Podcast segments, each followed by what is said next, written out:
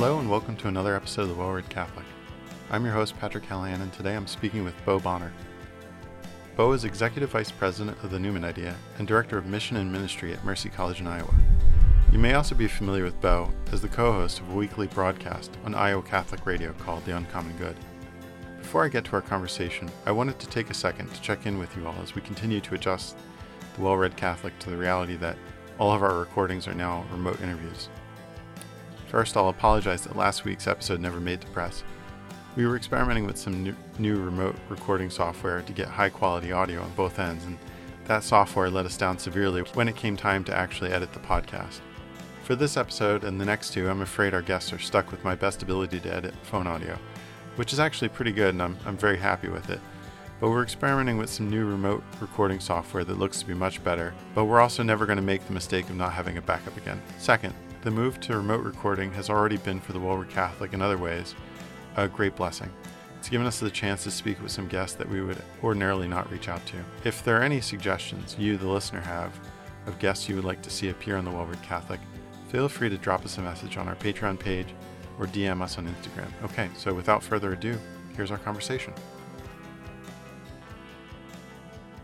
Bo, welcome to the Read Catholic. How are you doing today? Wonderful. Yeah, great to finally uh, get to come on here and talk with you. We, we have a few things that we want to talk about today, but what I've normally asked all my guests, what are you reading these days? And if you have anything that you want to share with us. Uh, yeah, so um, I've been getting the chance to teach uh, two classes, one on ethics and then one on early modern literature. And so I think that kind of reflects what I've been reading. So in ethics, you know, we've done Aristotle's Nicomachean Ethics, we've done Kant's uh, Preface to Metaphysics of Morals and then uh, Mill's on utilitarianism. But the book that we I had the kids read to sort of undergird all of that is one of my favorite uh, little books, Josef Pieper's Abuse of Language, Abuse of Power. So I love that book, and talking about that as a sort of way to frame what we're doing when we talk about ethics is a good one. And then um, in early modern, we've done all sorts of books, but the the three main ones that I one is Don Quixote uh, and then Dr. Faustus, uh, the Marlowe one, and then Paradise Lost. But I have to tell you, with Don Quixote, people who are big John Senior fans, and I've known quite a few of them. I've known the first generation, their children. You know, when they when I started talking to them, they loved Don Quixote to death, and I was kind of familiar with Don Quixote. But I was always weirded out by this. But let me tell you, man, when you finally get to teach high schoolers and then young adults Don Quixote, and you make them read the second book, they mm-hmm. love it. They love it. And I, I, I have to admit, I've just, I, I, was completely floored about the transformation uh, when you make them read both books. And I, I, I, guess I started to get it. I started to get why, you know, people might be making statues to the old crazy man in Don Quixote. Well, yeah, I've taught Don Quixote too, and I've had a similar experience, but normally it's such an enormous book that you can only sort of pick selections out. Um, do you have them read the whole thing all the way through? Yeah. So you know, one of the things that um, when you're doing something for homeschoolers, which is like what we do over here, I help out with uh, the St. Thomas Classical Academy in Des Moines. Um, you can get a reputation for being the crazy guy that like uh, tells them to read the entireties of, of, of, works, and they let you get away with it. And so, yeah, I, I made all these these teenagers read the entirety of the two books, and I, and that's I'm, I'm with you because like if you start divvying it up, which I have in the past, you know, with book two, I don't know, you're really tempted to just like skip towards the end and have like the part where Don Quixote sort of revokes his life. But I'm telling you, if you make them read it all the way through, they they a lot of them laugh at the jokes, but then start to hate it, like the second part of book one. And then there's just this magical point in book two for everyone where they just became Don Quixote converts. It was beautiful to see happen. Mm. So, what do you think happens there in the second book, which is the you know the reason why people should read it? I mean, lots of people read the beginning, right? Yes, tilting at windmills and you know and you know innkeepers and all this sort of stuff. Right. So what what hap- what happens in the second book that that's the meat? You know, besides the you know jumping to the ending and and getting our own private islands and all these sorts of things. Well, I think part of it is, you know, in some ways, Cervantes is so brilliant about breaking down the fourth wall, and and when when a student starts to realize that the you know a book that we would call great and i mean look this is in the orbit of a certain you know type of student. You know these are kids who've been homeschooled mostly catholics their whole life. So when they encounter a book that is so uh, has so much fun with the idea of authorship and perspective and all these things but it's not a book that was written like in 1949 by a jaded you know ex ball turret gunner but like you know a guy who you know, a, a guy. No, there's in, the yeah the wonderful part in the um the the the preface to Don Quixote where you know he's making fun of uh, authors in his own day who love to fill in all the classical allusions into their works, and he says, you know, y- y- the easiest thing you can do is go to an appendix and you just pull things A through Z and just insert yeah. them willy nilly and, and then, see, it'll seem like you're really learned. and then he totally does it himself. and then he does it himself. Yeah. Sorry, I interrupted your train of thought there. No, that's so great. No, that's exactly right. And so this is what I'm getting at is I think what happens is okay. So in book two, you you start out with the silliness again, where Cervantes is trashing the guy who made a sequel, and he won't. He he doesn't stop the whole time he's making fun of this other guy who made a continuation of his first book, which is, is brilliant. But what you start to see, right, is it takes getting into book two where you start to realize that Don Quixote might be wrong. I'm crazy, but that everybody else is more wrong. And and the sort of awakening, I think, in a young person's mind that there's a way to be more profitably in error than others and that there's this sort of way in which um, you know that, that that that there's a way in which the past could have been off but off in a more honest way. Don quixote is a book that does this through comedy. The other book that i think does this really well is actually beowulf that does it through tragedy. Yeah. You know where like what you get with beowulf right is man, wasn't it better when we used to fight dragons, but now we're going to get killed by just this other random political group, essentially?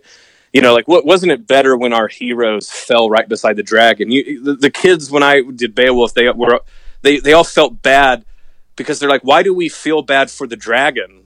And you go, well, yeah, you don't think the dragon's right, but you think the dragon is a, a more noble enemy than what everybody else will have to face. And in Don Quixote, through humor he starts to you know cervantes is so brilliant at this is he he he's, he trashes all of those old romantic stories but sometime in the second book you realize that he also loves them because you can't write about them the way he does except that you love them.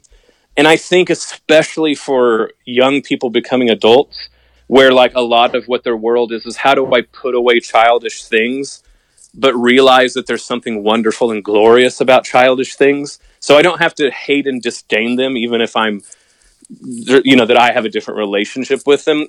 I can't guess their psychology, but I think something like that begins to awaken in them and they find it brilliant. And that's why Don Quixote, especially if you slog all the way through it, really starts to change them. Hmm. hmm. Yeah, Sorry, I, I, I, just remembered, you know, among the other things, I, I hate to um, sort of be the Don Quixote absent-minded person here. One of the other things that we talked about before we, we were going to get together was the idea that, um, you know, you've also had some poetry that you've been reading um, that we yes. wanted to discuss. Uh, I believe it was Richard Wilbur. Absolutely. Yeah, and I hate to um, look. I'm horrible at transitions, so we're just going to name it as a bad transition. But, no problem. But I would love to take an opportunity, um, just as we're entering into you know, right now we're recording on on the evening of Holy Thursday. Um, you know, could you not read one poem for me? that's oh, right. That's a really horrible joke right there. I approve. um, I got one that I actually think Richard Wilbur and that I think is perfect uh, for the start of the Triduum. So this is from his Walking to Sleep, but I'll be honest with Richard Wilbur, most of his poems appear in like five other versions of his book. This is one of my absolute favorites of his. It's called The Proof. So, shall I love God for causing me to be? I was mere utterance. Shall these words love me? Yet when I caused his work to jar and stammer, and one free subject loosened all his grammar, I love him that he did not in a rage once and forever rule me off the page, but thinking I might come to please him yet, crossed out delete and wrote his patient stet. Hmm. Now, stet. Uh, I mean, I uh, I had to go look up that word because it's a, a, an old proof texting word. Which after you know we don't have this is before you have of course you know like computers and things like this. But when you had an editor who would write something, cross it out, thinking it was bad, but then upon reading further and realizing that it can be saved either in its own form or in a better one, would write stet and uh, the idea that God does that with us, and that everything that the events of Holy Week show is instead of saying delete, that God writes his patient stet. Um, powerful right. to yeah. think about. Well, isn't that just the um, the jussive subjunctive of sto stare, right? Uh, let it stand. Yeah, there you go. See, like the, uh, my Sorry, white like, trash, like, the, white no, trash Oklahoman. We never learned that, but that's exactly there. Yeah, I've, yep, you're right. It's the it's the Latin per, Latin professor in me. Uh, that's wonderful. no, that's that's a wonderful wonderful poem. Um, yeah, it's a powerful image. We just finished up um, some evening prayer and the readings from the mass with the children, and and yeah, it speaks powerfully to me right now. Um, but I really don't want to go into it because it's poetry and it's just the best expression of it is the poem itself in, in many ways. Yeah, I, have I've been thinking about that a lot too. Right, you know, it's always it's so there's the trick uh, uh, of all poetry, which is to say, um, you know, if you have to explain the poem, it's a bad poem because it sort of misses the point. you know, I, I, I've I, I've not. I wouldn't say that this goes against that, but what I would say is, or at the very least, what a poem should do is make you want to talk about more things than itself. Uh, so that if it, of course, we love poetry because it like it, it, evokes and it brings and it draws out from us all sorts of things. That should be more than just like what my interpretation of the poem is is blank. And why I'm thinking of this is because we just got done praying um, uh, Tenebrae with the kids because I'm a cruel overlord. Yeah, and, uh, way to go, trad dad. That's right. And uh, we did it in English though, so I lose all my trad credit. um, but so you know, Lamentations one. Everybody should go read the first four verses of Lamentations one and look out your window right now in all of this quarantine, and it will look like Jeremiah wrote that in 2020 and not all those years ago. It's crazy. So I'm just mm. that's a morsel I throw out to everyone listening. It also puts me in mind another text, uh, a great Triduum text is um, Brideshead Revisited. Oh yeah, yeah, right. The Vanitas Vanitatum, but there's that sign of hope at the end of the novel. Um, sorry to, to digress on on Waugh. No, I think that that's right. This like sort of very like punch you in the gut British hope. It can't be too flowery when it's British hope. It has to be. Well, I mean, but, this, but you're right. That's what uh, Brideshead Revisited grew out of, though. It wasn't, you know, people think of it as this rather decadent novel, but it grew out of, you know, wartime rationing. Right. And the sort of like, you know, much more strict than the restrictions that we're placed under.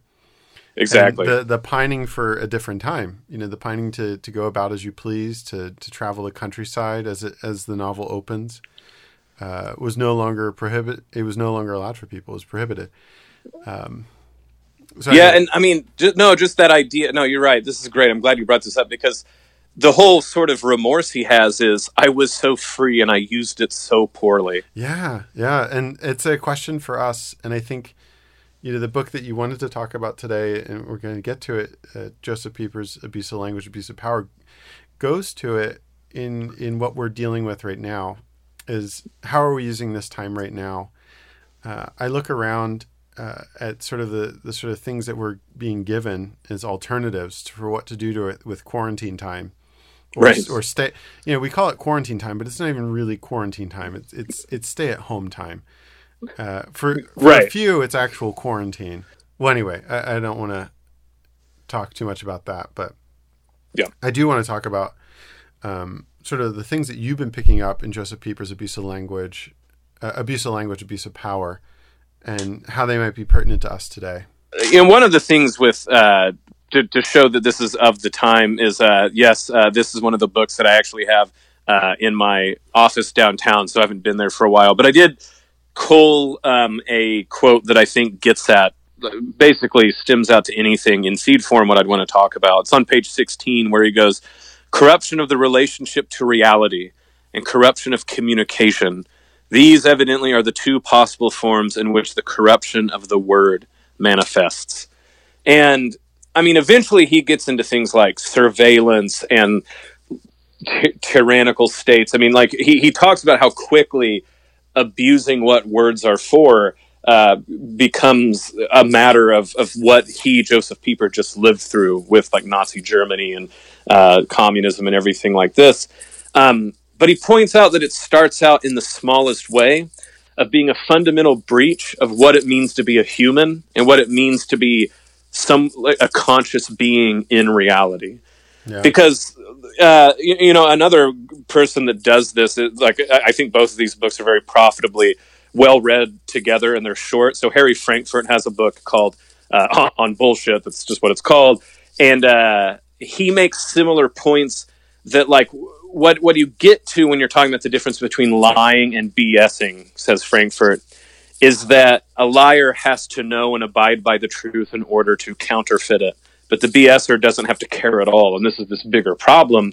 And so Pieper, sort of writing well before, picks up on that and shows the metaphysics of this problem, right? Which is to say, to use language as anything other but communion and communication and community with reality, with others, with God, is to, so to speak, use language against itself, to use it as a shield to block what you're up to. And the minute that you do that and are willing to, is the minute that you're willing to use another human being uh, for something other than what they're meant to be used for. So if we're willing to pervert the meaning and use and purpose of words, why wouldn't we do it with another living soul? That's it's exactly the the thing that's been running on in my head, Bo, for like the past month, as we've shut down the sacramental life of the church. Uh, right. I don't mean to look. There are those who, on the one side, who are making all sorts of claims that we need to reopen every mass and need to pack everyone together and return to the sign of peace handshakes. Right. On the other hand, you know, there's people who are saying that drive-by confessions, which, by the way, again, I'm plugging it here on the show for the second or the third time. Drive by confessional, great name for a band.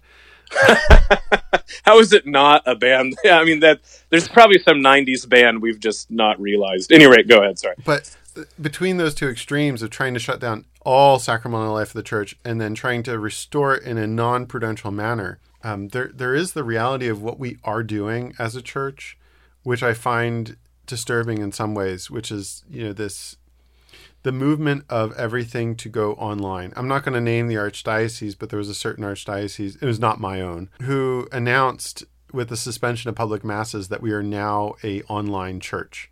Oh. and for me, it was it was a moment like no, uh, it is anti-incarnational to believe that. that. Yeah, that to use this language again, eh, going to Pieper, and I, I hadn't thought of Pieper until you brought it up, but it's a book that I've always loved in terms of how could we make the Catholic Church better. Is this book? We believe in a God who is the Logos, who became incarnate, and anything that is an abusive language is an abuse of the body of Christ. Um, you know, we're, we're about I, to enter into Good Friday for. It, yeah, and and and, and I got a way to, to talk about this in what we were talking about that I think um, is not. Um, I think it uh, eludes being controversial by any of those ways, but it will sound controversial um, to some. And I, I, I'll stick by these guns, even if people get mad at me. Is it's important to realize that to watch mass on TV or through the internet is not going to mass. It's just not. Yeah. But here's but here's the deal: praying the office is going to liturgy and you can actually pray the office by yourself. And in doing so, with yourself, your family, however you're able to do it, actually unite yourself to the body of the church praying. And I bring this up to say, you're right. We, we've we've flattened so many words, understandings in the church that something that could be provided, like what a what a time to tell people about the divine office and how that like if you pray this at three o'clock, you are literally joining not only yeah. monks and nuns throughout the world, but the, the the the church triumphant in heaven. We're just missing that opportunity because it's easier to do the slight counterfeit of of watching voyeuristically online. Now the thing is, is I don't think it's wrong to sh- to live stream mass. I mean, watch it, like have something to contemplate you know that's all fine but we're not an online church like if you're going to do that there is an incarnational way to do liturgy, and we all can do it. And yeah. it's the div- divine office. And so I'm completely with you on this one. I think this is reflected in the society at large, where um, people will act like we have evidence to either open everything up or close everything down. And no one is willing to admit we just don't have a lot of good evidence. And yeah. that's that's that's the human condition. And then there's things that we can do in the face of having bad evidence or none. There's there's principles that you can react on. And this goes well beyond COVID nineteen, but anything. There's principles you can react on that don't matter what the evidence says, but to act like we have evidence one way or the other when we don't. I, I think that this goes back to Pieper's idea of abusing what we mean by communication itself, let alone evidence or terminology or sacraments, etc. You know, you bringing all this up is just uh, it's stirring up in me this idea of the the fear of sort of return to Gnosticism in some ways with what we're doing. You know, a, a couple of days ago, I I realized it's not everyone's reaction. Not everyone is as sort of online Catholic as you and I are. So I follow so many parish pages and church pages and speaker pages. Right. And it was just getting me sick going through the feed of like all these live stream masses, all these online resources, and it seemed like no one was just actually praying. And then I realized it was just me. That the, the, the, average, the average Catholic might like their their Facebook page for their parish, and then that's kind of it. So I just right. I just hit everything on snooze. I'm I apologize to Jason Evert and Augustine Institute and all the other countless people that I put on snooze. In 30 days, I'm going to get like all the Catholic media world back at me. just but like for, ghosts appearing over your shoulders in but a month. for my own for my own spiritual health, I just realized I have to shut it all down. That I need to just enter into this absence, this silence, this um, whatever it is. I mean, recording these shows like we do, that's just something that I wanted to do every week and I was doing every week. So I'm going to continue doing that. But everything else, I'm just like, shut it down. It's time. God is, God is giving us all this beauty in the world right now. Well, I don't know about Iowa. It's probably pretty cold up there. it's it's yeah it, it, it's it's ricocheting back and forth. We had an 83 degree day a few days ago, and it is currently 28. So yeah, well, it's kind of similar here in Kansas. We're about to get a freeze warning for the next week. Um, nice, yeah, nice, classic Kansas. Yeah, have everything go into bloom, and then the first day that um, we were starting to, to close things up at Emporia State, um, some of the some of the bushes were in bloom, and uh, you know the bees were out and it was just like God trying to like hammer into us in our technocratic world, where again, um, that abusive language, abuse of power, where it's this. Well, actually, maybe it's less Josef Pieper and more Charles Taylor's the the immanent frame of the secular world and its virtual reality, which is dominating my mind and my mindscape. Look, I, I'm with you in like the big question about how one reacts to um, uh, you know the the Taylor esque change in the world, or if it's MacIntyre, you know, we we can choose all the people who like talk yeah. about modernity and have so much that they're rightly pointing out. There, there's always the question about what you you do about it, and um, certainly I uh, I myself and a Benedictine Oblate. I for anybody who wants to become a hermit, anybody who wants to go become cloistered, like I, I'm I actually like ringing endorsement. I actually think you should, but I think you know for for us that are in the world. Um, I think we have to go look at the sort of like trickster element of, of the gospel in the Old Testament strewn about the whole place, right? Where you get someone like Daniel sort of like usurping uh, the use of the empire for the ends of God. And, uh, you know, this is Jesus Christ himself, like using the cross, which should have killed him as his sort of uh, judgment seat on death itself, right? How do we o- overturn uh, the money changers tables that are put in front of us. And so, you know, look, we've we've offered parish. We we just got done doing a parish mission here in Des Moines at Christ the King Parish using Zoom, and uh, my my my goal uh, is to use it as wrong as possible. Right, is to subvert its sort of immanent frame. Um, but but you know, you can only do that so much. But uh, one of the that's why you got to try to be as concrete as possible. So I, I was talking about Holy Saturday, and I was um, I was using John Henry Newman, some of his meditations, uh, reg- talking about like the unseen God and the unchangeable God to point out, right, that you know, God hidden from us, God not before us, God seemingly hard to find. Um, this is woven in into Holy Week, right? Holy Saturday, where God rests in the tomb, unseen by his disciples. And so, in the great mystery of all things, right, where in all of this we might be said, like, why can't we hear God? Why can't we see God? I think we're getting at this in a certain way, right?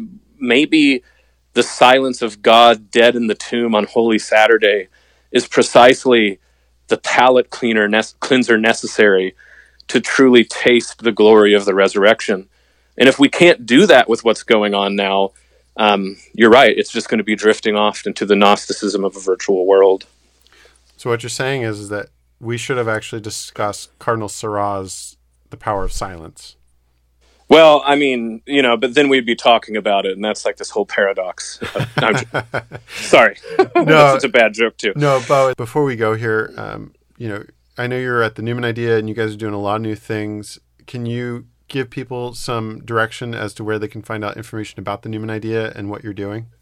Absolutely. So uh, the Newman Idea dot org. So newmanidea.org, not the V, sorry, newmanidea.org. And uh, what we're doing um, in a multitude of fashion, like everyone else, is trying to figure out if there's ways that we can fit into the current New World Order online. But primarily, what we've always been about is the the idea of integrated knowing that John Henry Newman pointed out so much that um, if we're just going to end in endless specialization, that knowledge just becomes a, a cacophony of rebellious states, right? There has to be a way in which knowledge is integrated and our faith, our, our religious truth of our faith does that for us. And so we communicate the gift of integrity. Uh, that's what uh, our, our mission is. And we primarily do that um, through having um, classes, which are college accredited classes, and offering them in this sort of integrated field at non Catholic colleges. Over 90% of college students who are Catholic do not go to Catholic colleges. And so we very much are trying to reach those students who are at state schools, who are at secular schools. We're doing this online uh, because everybody sort of has to, by necessity, do that, but we're trying to carry with us the spirit of uh, our seminars onto the online sphere and then, in additionally, um, part of the Newman idea is a, a, an outreach called Oblate. That's sort of the one that I uh, head up, which is uh, what I like to call destroying leadership studies with Jesus. so, so we do this uh, through consultation with um, parish uh, boards, charitable boards, priest deaneries, things like this. And then we've also sort of uh, done, like I said earlier, parish missions as, uh, as well. And uh, we can do those virtually as well. So newmanidea.org, or if you want to reach me, bbonner at newmanidea.org. All right, Bo, it's been really great talking to you. Thank you so much. Thanks so much, Patrick. God bless. Have a holy, uh, holy week. Thanks again for tuning into the Well Read Catholic. I've been your host, Patrick Callahan. Until next week's episode, you can find us where it all began on the Well Read Catholic Instagram, sharing the books that inspire us. And don't forget to pick it up and read.